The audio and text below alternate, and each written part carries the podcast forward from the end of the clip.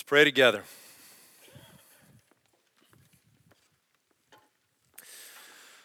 We thank you for your new mercies this morning, Lord, that have brought us together so we might be brought into your presence through song and praise. We might give you the worship that you're due from our hearts and from our lives. We might give to you that. We pray that you would now allow us to receive from your word. We pray that you would let it sit in authority over us. We would say yes to all that it says for us and all that it means. Help us to ponder it. Holy Spirit, give us power to understand your word today. We pray in Jesus' name. Amen. If you have your Bibles, turn with me to Revelation chapter 5. That's where we'll be for most of our time today. We will look at a couple other texts, but it's good to see you. Merry Christmas. So I imagine that some of you are with us for the first time. You're back. We're so glad that you're back. Maybe college students that are away and you're back home, and so we're glad to have you back. Or perhaps you're in town to see family, and so we're so glad. You haven't been with us through Advent, so let me kind of catch you up, and I'll do it this way. You may know this test, and has anyone seen this test? This is called the Pelli-Robson test. Anybody seen this or taken this? This is what doctors use to test your ability to detect contrast. So can everybody see the N in the top left corner? Yes, awesome. If you can't see that, don't drive home today, okay? We're glad you're here. Give your keys to somebody else. Go ahead and do it right now, right? And as you make your way across and then down to the right, obviously the contrast between the background and the letters themselves get smaller and smaller so that you get down to that last row, and really you're just looking at a blank white sheet of paper, it would seem, right? So I'll let you guys go home. You can Google that. You can take that test and see how good you are. See if you can get all the way to the end. But the thing that test is meant to show us is that if you can't detect contrast, you can't see very well, right? And so in order to see things well, you need to be able to detect contrasts. That's why if you are driving down the road at night and someone's walking on the side of the road and they're wearing all black, it's very hard to what? To see them, because there's no contrast between them and the night sky around them and their surroundings. So contrast is this necessary thing. Well, we've been kind of pressing into that idea, whether you knew it or not, over the course of this Advent season for the last couple weeks. We have been thinking about the contrast between Jesus' last coming, the one that is coming, and his first coming, the one that we celebrate every Advent, the thing we call the incarnation, when God became man in Jesus Christ, the baby in the manger. And, you know, we believe that the incarnation has massive implications for our lives. If God has entered the world, it's easy enough to say, well, then that world can never be the same. If the God who made it would actually enter into it and become part of that creation, logically, I think we can kind of understand that makes a big difference. But it's often that we as believers, or perhaps those of you who are not followers of Jesus, fail to recognize all of the implications of the incarnation, and they are many, yes? That if God has entered into the world, then our lives can really never be the same. And so we've been trying to think about the implications of the incarnation by seeing the contrast between Jesus' first coming and his last coming. So for instance, in week one of this series in Advent, we talked about the fact that Jesus came into ordinariness, that he left behind majesty and entered into an ordinary existence. We saw that Jesus, Isaiah would prophesy about him, that he would have no form or majesty, that people would be drawn to him. There's nothing about his physical appearance that said, this is a king. This is one that is God in the flesh. He entered into a very ordinary existence. In fact, to parents who were poor, into an impoverished state, into a place where it was of no reputation, Bethlehem, and then Nazareth where he was raised, were just places of no repute. There wasn't anything about his background that caused people to say, wow, isn't he something? But we recognize that it's one thing to see the ordinariness of Jesus, but when you understand that one who came into such commonness, into such ordinariness, was actually the one who was majestic from eternity past. And when you see his majesty, we looked at Revelation chapter 1, and we saw this description of Jesus in his second coming and how he'll reveal himself to be one of remarkable majesty. That contrast makes a difference, doesn't it? Seeing the contrast between those two things. And so then we looked at the contrast last week between Jesus entering into weakness and the power that he had possessed from eternity past. Now, we understand that Jesus, in becoming human, didn't actually lay down the power of his divine nature, but he did take up weakness, the weakness of human nature. And one of the implications of that, friends, I would just say to you, is if God has been willing to condescend, to become weak, so by becoming one of us, then what he's done is he's taken up not just weakness in a general sense, he's taken up our weakness, our vulnerability, our frailty. We have finite minds, finite resources, finite years to live, right? We are beings that are marked by temporality. Nothing about us is final. Nothing about us is eternal in the human sense until Jesus redeems it and then makes it eternal. But the thing that's so remarkable about that is not that he just took up sort of a weakness generally. It's that he, by becoming weak, said, I'll take your weakness. I'll enter into your experience, which is really incredibly powerful when we understand that. But even more powerful is to realize that the one that took up weakness is the one who possesses all power. It's the one who possesses every shred of power. Do you know that any power you possess is really on loan from God? He has shared it with you. It's his, it's not yours, but he shared it with you. The power to speak, the power to breathe, the power to move and live, the power to convince someone of something, the power to love, the power to receive. Every power you possess in your life is a power that you have on loan from God. Now, this week we'll look at one more contrast, and that contrast is between, in Jesus' first and last coming, is between his worship and his rejection. So we say it this way. In the incarnation, Jesus chose to lay down worship and to take up rejection. Jesus chose to lay down worship and to take up rejection. And I want you to see the contrast between the worship that Jesus is due, the worship he is owed by the created world, and the rejection that he chose to take up. So we'll do this in two parts. Let's ask first, what kind of rejection did Jesus take up? I mean, what do I mean when I say that Jesus was rejected in the incarnation by becoming human, that meant taking up rejection? And then what kind of worship was he owed? So let's ask those two questions. Let's start with the first one. How was Jesus rejected when he came into the world? Well, when I say that Jesus was rejected, I mean that he had a life that was marked by rejection, that one of the major themes of his life was rejection. Not simply that he was sort of rejected here and there, but that there was a growing rejection that took place in Jesus' life, and that was intentional, and I'll show you what I mean. In Isaiah chapter 53, now I told you to go to Revelation 5, so don't flip, stay there. But we'll put Isaiah 53 on the screen, and I just want you to look at these two verses. This is a prophecy written 700 years before Jesus ever lived, and it says this, Isaiah 53, verses 3 and 4. He was despised and rejected by men. So there's that word, rejected. A man of sorrows and acquainted with grief, and as one from whom men hide their faces, he was despised, and we esteemed him not.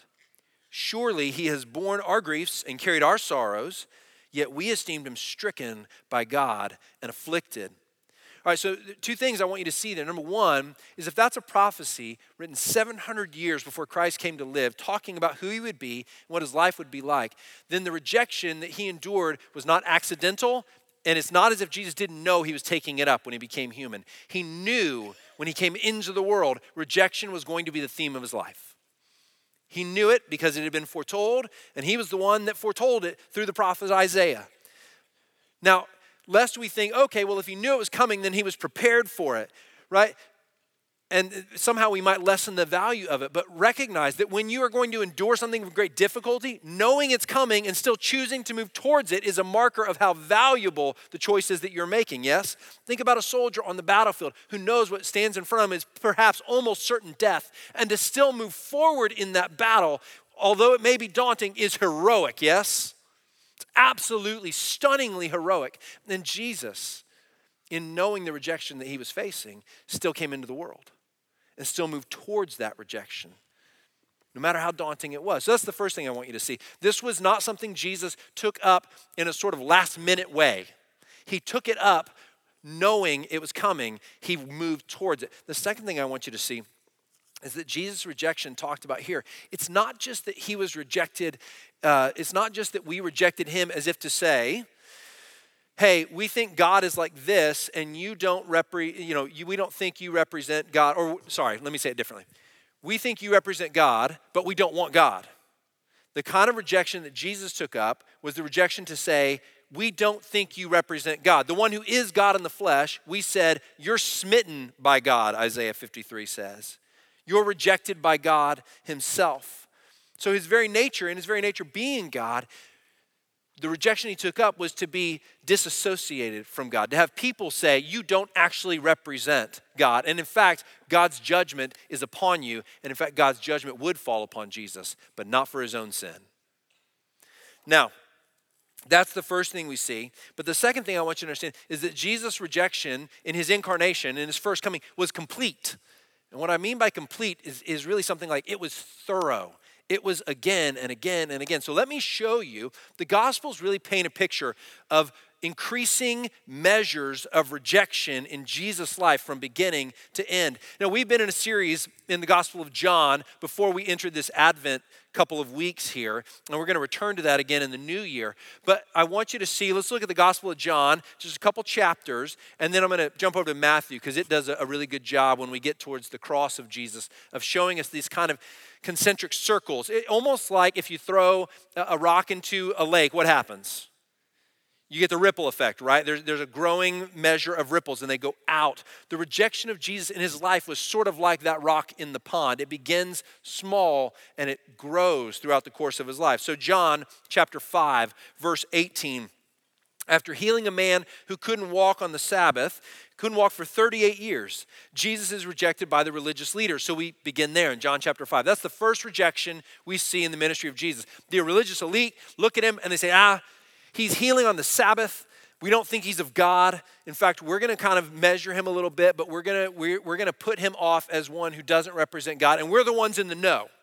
We're the religious elite. We're the ones who determine whether someone represents God or not. So the first rejection is from those religious leaders. That's John chapter 5. One chapter later, John chapter 6, verse 66. Great crowds had begun to follow Jesus. They'd enjoyed his teaching, and then they'd seen him multiply the fish and the loaves, if you're familiar with the story, right? He turned a little bit of food into a whole lot of food, and the crowds really loved it, and they started to gather around him and to follow him. But he starts to teach them, and he teaches them some hard things. And when he teaches those hard things, the crowds begin to go away, and he has a conversation with his disciples. He says, do you want to go away too? And we get this beautiful profession. Well, where else are we going to go? You have the words of eternal life. But the crowds have gone away now. So the religious leaders reject him.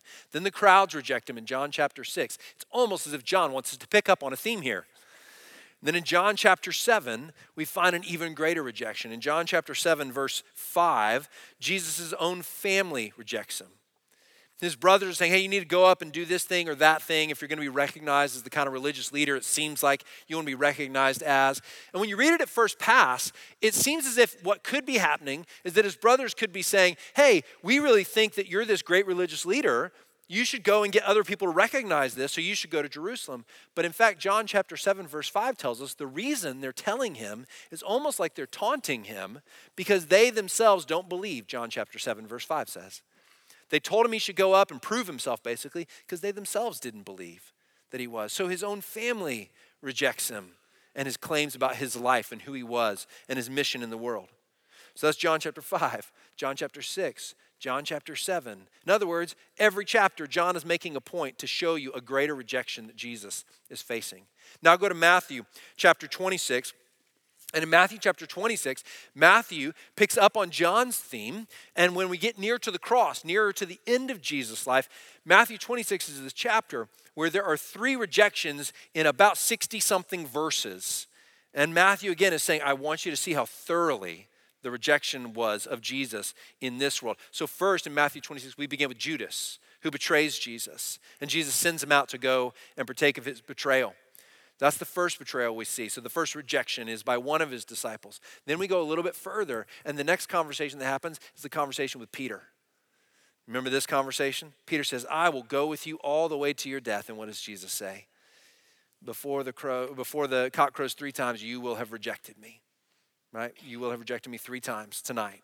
So he's predicting Peter's betrayal and his rejection. And then at the end of Matthew chapter 26, we find all the disciples in the garden with Jesus, and the soldiers come to arrest him. And where do the disciples go? To defend him? No, they flee. So in one chapter, all of his disciples have left.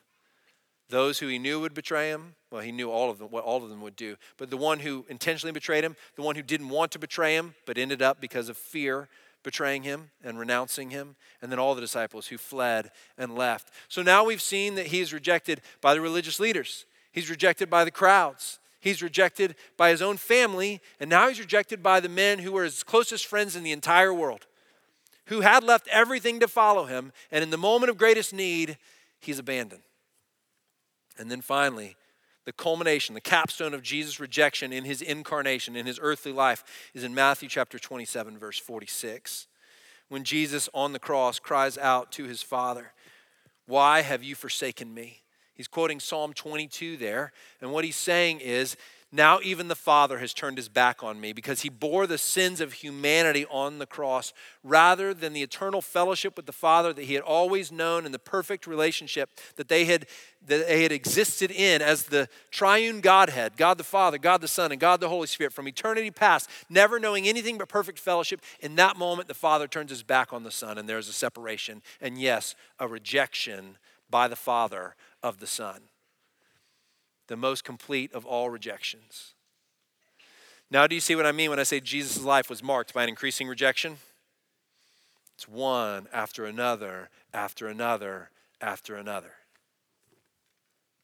You see, the incarnation meant rejection. Now, look, friends, don't minimize the agony of rejection and isolation and abandonment. They are an emotional and a psychological terror.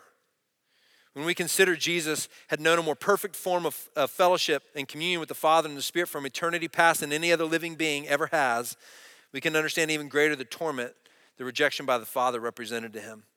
But let's think about this for just a moment, because doctors, scientists point us to the realities and the outcomes of being isolated. Do you know this?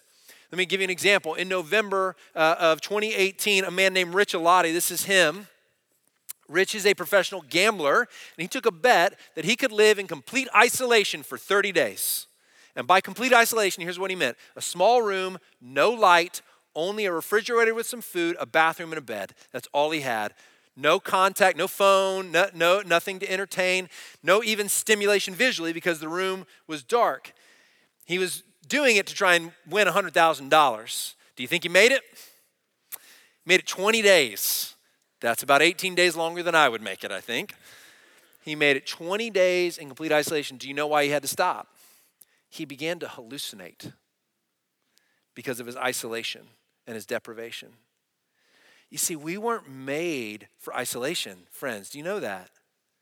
We weren't made. Now, you know, scientists always try and pin an evolutionary cause on these things and say, well, we were made because we need people around us to protect us. We have a tribe, and then they'll go to war with us if somebody else attacks us or whatever. But we know as believers that the real reason why we weren't made for isolation is because we're made in the image of a God who is triune, who's God the Father, God the Son, and God the Holy Spirit in perfect fellowship for all of eternity. And if we're made in that image, then we're made for a relationship with him first, but also with one another. We weren't made to live in isolation. And so when we find ourselves in isolation, and particularly isolation that's caused by rejection, see, Mark did it for a bet, right? It was for a bet. It wasn't for any reason of rejection. He wasn't rejected by anybody.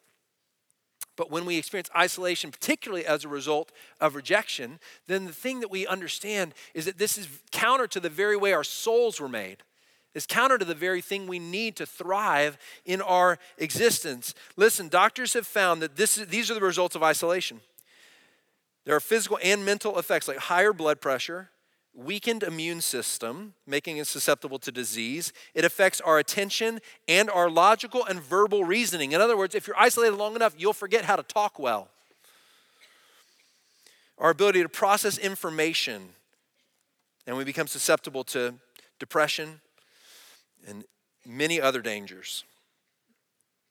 Isolation is dangerous. Now, listen, add to that the rejection of Jesus, the rejection for Jesus, was not just a loss of relationship, but a forfeiture of worship. And here's what I want you to understand. When we talk about that Jesus took up rejection, right? What we could have said today is that he took up rejection and he laid down relationship, right? All these broken relationships, relationship with the Father, broken because of our sin laid upon him. And that would have been accurate, and we would have understood that, you know, we all endure rejection at points, right? In fact, rejection is something all of us deal with, and we usually move past it, move through it. And how do we move through it? We move through it by finding another group to belong to, right? How do we deal with rejection? Finding someone who accepts us, right? So when we talk about the thoroughness of Jesus' rejection, that it was everywhere. I want you to understand that he was completely isolated, completely alone. It was not as if he had somewhere else to turn to find acceptance. You and I find rejection from one group of people. We move to another. Hopefully, prayerfully, we find a people. And let me say, church, we should be that people where people are welcomed and received and loved. And that's how we handle rejection. Jesus' rejection was so thorough, there was nowhere else to turn. Not even the Father. Complete and utter agonizing isolation. That's what Jesus took up. But when he took it up, he wasn't just laying down friendships. He didn't just let go of the right to have friends and to be in community and fellowship. Do you know what Jesus was laying down? He was owed worship by every being who encountered him. Not just, hey, we like you. He was owed unadulterated, pure, undying, unfaltering, unfading worship from every creature with whom he came in contact. And he took up rejection. See, it's when we begin to see the contrast. Remember the contrast between what Jesus laid down and what he took up, that we begin to see the real meaningfulness of the rejection that he endured. So now let's do that. Let's talk about what was the worship that Jesus laid down. If the rejection that he took up is what we've described, then let's examine what is the worship that he laid down. Now let's look at Revelation chapter 5, where I have you if you brought your Bibles today. One of the greatest pictures of worship of Jesus in his return and his coming that exists in the scriptures. Here's how it's described. Then I saw in the right hand of him who was seated on the throne a scroll written within and on the back, sealed with 7 seals. And I saw a strong angel proclaiming with a loud voice, "Who is worthy to open the scroll and break its seals?" And no one in heaven or on earth or under the earth was able to open the scroll or to look into it. And I began to weep loudly because no one was found worthy to open the scroll or to look into it. And one of the elders said to me, "Weep no more. Behold, the Lion of the tribe of Judah, the Root of David, has conquered, so that he can open the scroll and its 7 seals.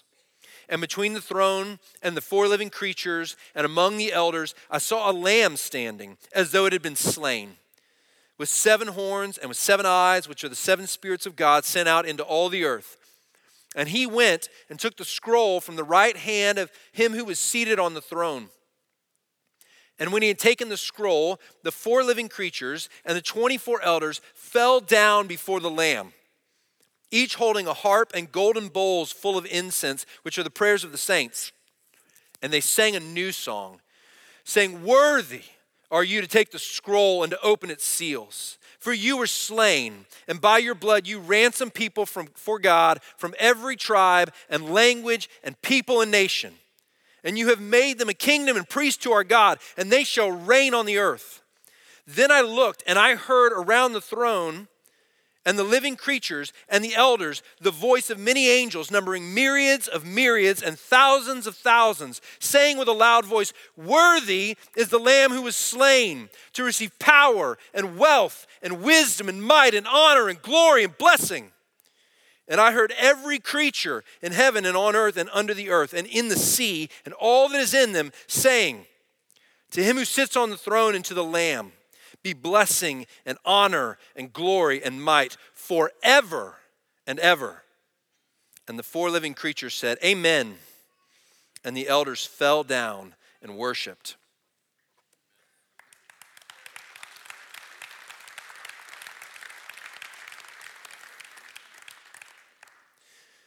So listen, can I explain something to you? My friends who you're not followers of Christ, I just read the Bible there. That's all I did. And people start to applaud. And you hear amens. And some of you are stifling your amens because you're way too Pennsylvania Dutch.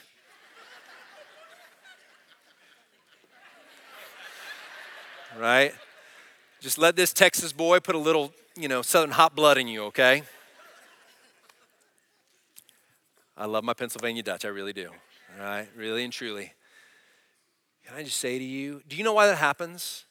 Do you know why you read the scriptures and people go, yes? It's because, here's what's happened.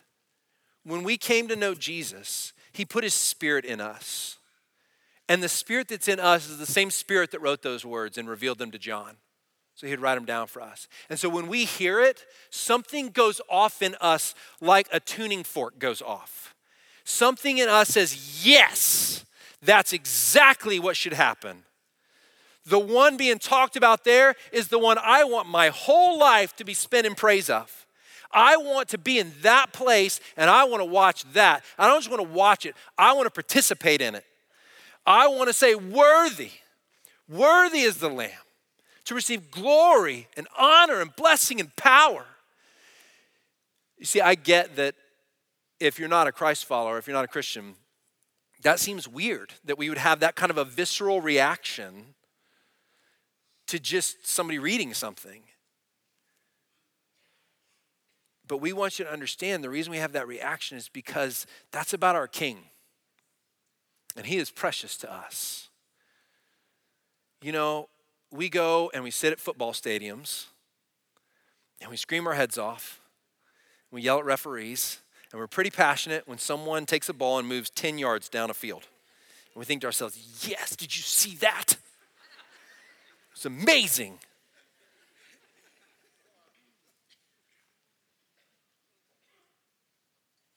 One day, we will see what's truly worthy of worship. How good is our Lord to give us a vision of it now? You can see it. You see, the vision there, you have to kind of back up a little bit to see what was taking place. In Revelation 4, we're introduced to these four living creatures that are unlike anything you've ever seen. One like an eagle, one like an ox, one like a man, one like a lion, but they have wings and they have eyes all over the wings as if to say they're constantly watching for new ways to worship the Lord. And these 24 elders with these crowns on their head and they're constantly bowing down and throwing their crowns before the Lord as if to say, anything we have of value, it belongs to you. Anything we have of value belongs to you. Don't crown us. Let us crown you. All the crowns.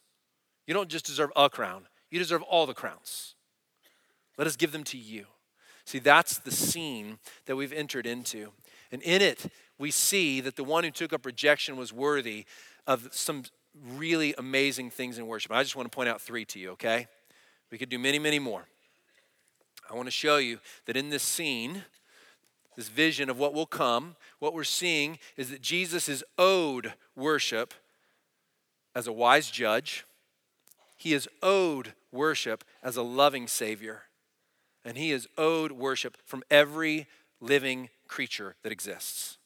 Those are the three things that I want you to see in this passage. So let's talk about the first one. He's owed worship as a wise judge. See, the thing you might not recognize is at the beginning of this vision, the beginning of this scene, it says that John has begun to weep. And why is he weeping? Because there's no one that they can find who's worthy to open these scrolls. Well, what are the scrolls? The scrolls represent God's plan for the world. There's no one that can undo the seals and open the scroll so that God's plan can go forward. And it's not until the Lamb, who is first called the Lion of the tribe of Judah, the Root of David, and then very quickly, the Lamb who was slain, it's not until he's seen that it's understood that there is one who's worthy to open the scrolls. But what you might not catch is if you don't keep reading in Revelation chapter 6 and 7 and 8, what we find out is that the scrolls that are open do involve bringing forth God's plan into the world at the end of all things. But the largest part of that plan that is discussed there in the opening of the scrolls is God's judgment upon evil. It's God's judgment upon wickedness. So when the Lamb is worthy to open the scrolls and to undo the seals, what we're hearing there is not he can make God's plan go forward. We're hearing he's able to usher God's judgment into the world for evil. Now, I know for some of you that's a hard kind of pill to swallow, but could I just say to you, you do not want a God who will not judge evil in the end. You don't want a God who will allow evil to just go unchecked. But the mercy of God is such that anyone who performs evil, including you and me, who would turn to Christ can have their evil paid for by him. Evil will be dealt with in one way or another. God's judgment and wrath will fall upon, in the end, the person who performs evil, or it will fall upon his son for the person who has performed evil. One of those two things will happen for all of us. So the first thing that we know from Revelation chapter 5 is that he's being worshiped as a wise judge. But of course, the irony is, when he came into the world, the perfect wise judge was judged himself, was placed under judgment.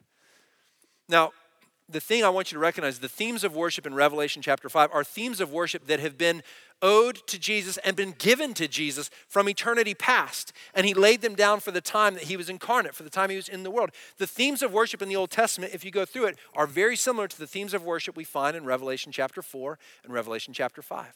That God is worshiped as a wise judge, as a holy one, as a creator, as a loving savior.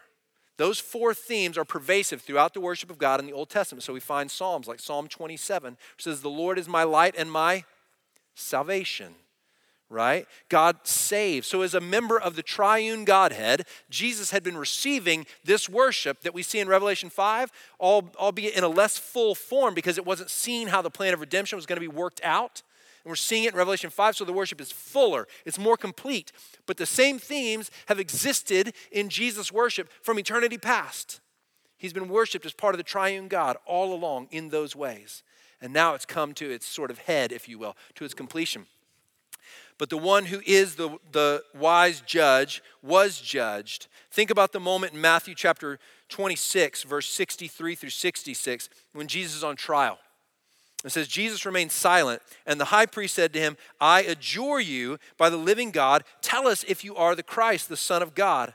And Jesus said to him, "You have said so, but I tell you, from now on, you will see the Son of Man seated at the right hand of power and coming on the clouds of heaven." Then the high priest tore his robes and said, "He has uttered blasphemies." You see, he understood Jesus was claiming to be the judge. "He has uttered blasphemy. What further witnesses do we need? You have now heard his blasphemy. What is your judgment?" They answered, "He deserves death." The one who is the judge came into the rejection of being judged. It's remarkable. Look, this is a silly example, right? But it's something that's a little bit like when your kids who are 4 and 7 and 9, I'm not naming any names here, all right? When they're telling you how to drive, right? My son, who is 4, we have him seated directly behind the driver's seat because we had for a time moved him over where he had an angle towards the driver's seat. And every time we got in the car, he would correct where my hands were on the steering wheel. He would say, "Daddy, 10 and 2. I was like, I don't know who taught him 10 and 2. I was like, I'm fine, I'm good. I got one up here. No, Dad, 10 and 2. I'm like, you don't drive. You are 4. Your feet can't reach the pedals and the steering wheel at the same time. I've had enough. Right? Silly example, but for the ones who have no business passing judgment, to judge the one who is the ultimate wise judge. I kind of like that comparison for my driving. It's a good metaphor. The second thing we see is that Jesus is owed worship not just as a wise judge, but as a loving savior. And we see here in Revelation chapter 5, let me just take you back to it in verse 9. There's the new song that these creatures are singing. And it says, "Worthy are you to take the scroll and to open its seals, for you were slain, and by your blood you ransomed people for God from every tribe and language and people and nation." Love that. So what do we see there is that he's worthy of worship because he saves. In his love, he saves. Anyone who would come, he'll receive. It could be you today. Recognize you've rejected the offer of Jesus to come and receive his salvation through his love. But he offers it to you. You don't have to reject him any longer. You can receive him and come and be among his worshipers. But rather than being worshiped in his incarnation when he lived, rather than being worshiped as a loving savior, Jesus was insulted as one who was too weak to even save himself. Do you remember this moment on the cross? In Mark chapter 15, verse 30 and 32, we find these words. The religious leaders saying to him, "Save yourself and come down from the cross." So also the chief priests with the scribes mocked him to one another, saying, "He saved others. He cannot save himself. Let the Christ, the King of Israel, come down now from the cross that we may see and believe. The rejection of Jesus is so thoroughly complete that it's remarkable. The one who can save is mocked as though he cannot even save himself.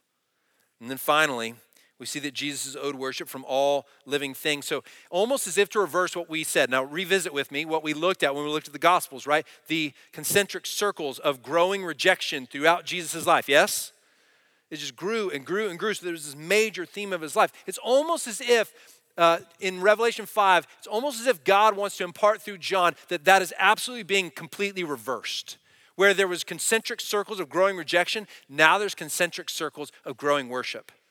So you can imagine, if you think of this like a film that we're watching, and Revelation is a book that's meant to be pictured in your mind, not just sort of read in words. You're supposed to see a picture.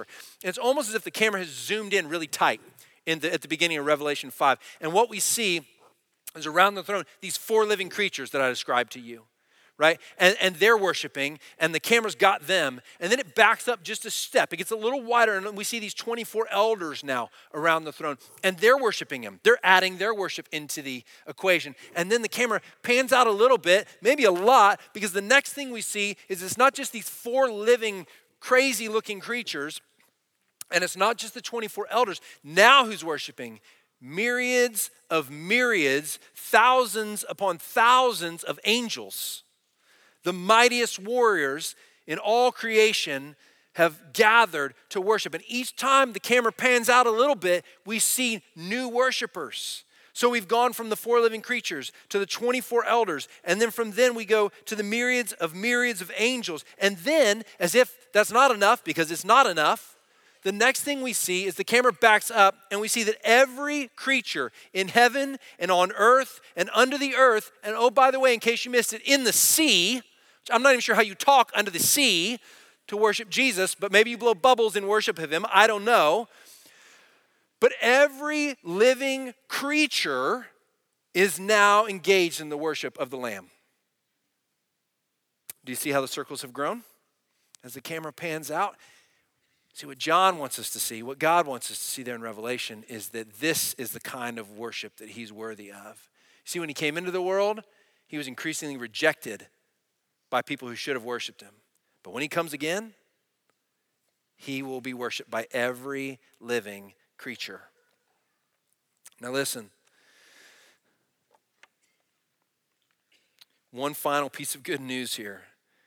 Because the story of Jesus' rejection is not just this. It's not Jesus laid down worship that he had in eternity past and took up rejection.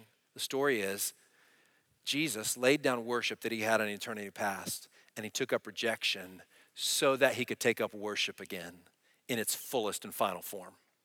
That's the great news. The worship that's coming for him is a fuller and richer and more complete worship than has existed, and it's coming. And it will encompass all, which is the beauty of it. So now, what are the implications for us? Let's just think for just a quick moment, because I said what we've wanted to do each week in thinking about the incarnation is not just go, oh, well, here's this contrast, but to understand that has implications for our lives. That the fact that this is the nature of his incarnation, that he was ordinary, that has implications for our lives. The fact that he laid down worship has implications for us, and that he took up rejection. So here's two of them. Number one, and probably the most obvious, is just this, and if I can say it as frankly and as kindly as I can, we have to choose whether to reject or worship Jesus. Every single one of us, friends, I need you to hear me. Every single one of us must choose whether to reject Jesus or whether to worship him. What he experienced in his life, in the world, that rejection is still at work today in our world. And every one of us has to make that choice. No one can make it for you. No preacher can talk you into it. You have to choose. Each one of us do. Jesus was rejected in spite of having a right to all people's worship.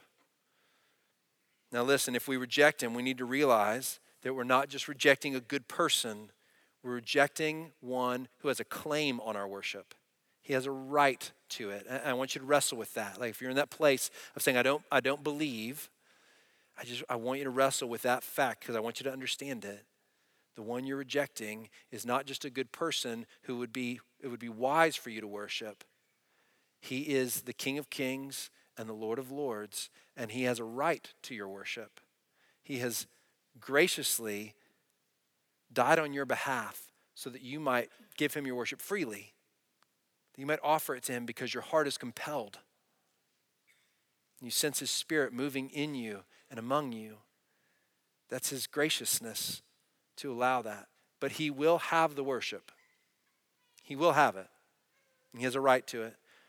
The second thing I need to say there is this. Anything other than worship is rejection. I need to make sure you understand that. Anything other than worship of the Lamb who was slain is rejection.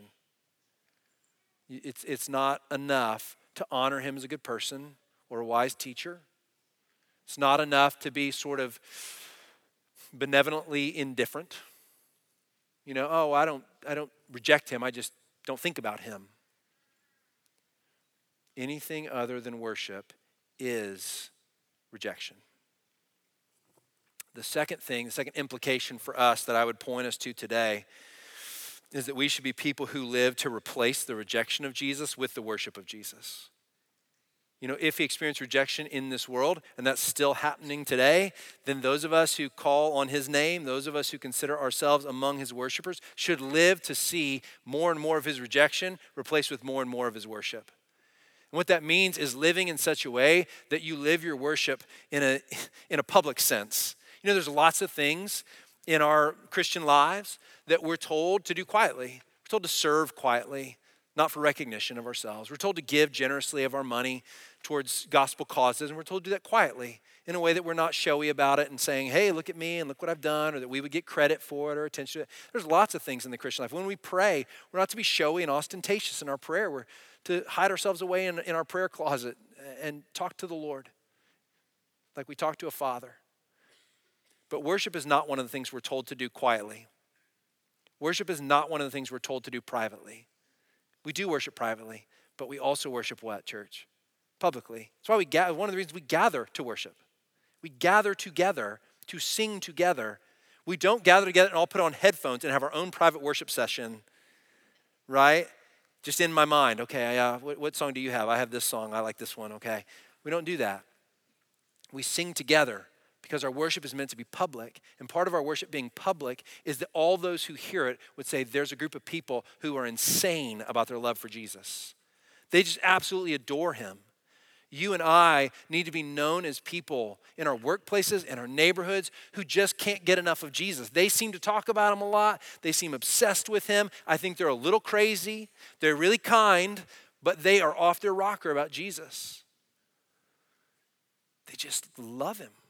They just can't get enough of him. I mean, at the end of the day, look, we come every week and we try and sort of build out our understanding of the Christian life together and think through the scriptures. And some things we make really complex. Can I just make it really simple for you? Grow every day more in love with Jesus. And express that love in your obedience. Express it in your character. Express it in the way you think. Express it in the choices you make. But at the end of the day, it comes down to loving him first and most. Don't make that complex. Please don't make it complex. Keep that very simple. All of his commands are life-giving. Understanding it, he is beyond all that we could fathom. And so understanding him takes study and rigor, and it takes prayer and time with him. All that's really, really good. But please keep at the center of that. When you wake up in the morning and go to pick up the scriptures, you are there to meet with your King so that your heart would grow in love with him. And as your mind is informed and as your will is shaped, that's what happens. But keep it simple in that sense, if you will, right? We are to be a people who replace the rejection of Jesus with the worship of Jesus. And one way to do that, by the way, is to fill up your worship, the character of your worship, with the kind of things we just read here in Revelation chapter 5. Know how he's worshiped and will be worshiped in the scriptures, and then worship him in that way. Worship him as a wise judge. Worship him as a loving Savior. Worship him as holy. Worship him as the creator of all things. Fill out your worship with what the scriptures talk about, how the Lamb is worshiped. And as you do that, you'll find that you're replacing rejection of areas of your own life where perhaps you've kind of pushed Jesus off and out. You'll be inviting him in. And you'll do that in your relationships and in your family and your coworkers' lives. Let's pray together. So Lord Jesus, we turn now, having heard your word, and we just want to respond to it with worship. We even want to sing a song to you that's very similar to what we've just read about you in Revelation 5. Thank you that your word informs us of the kind of worship that you're worthy of. Help us to be a people that give you that kind of worship in increasing measure. And my prayer for myself and my people, Lord, would be that every day our worship of you would grow. It would grow in its sincerity. It would grow in its rigor. It would grow in its passion. It would grow in the knowledge of that worship. That we would grow and grow and grow so that you get more and more and more of the kind of worship of which you are worthy and of which you have a right to claim, that you'd get it from us. Now would you receive it in your mercy. Thank you for your mercy that you receive worship from us, as imperfect as we are. We thank you that you receive our praises. So we give them to you now. In Jesus' name we pray, amen.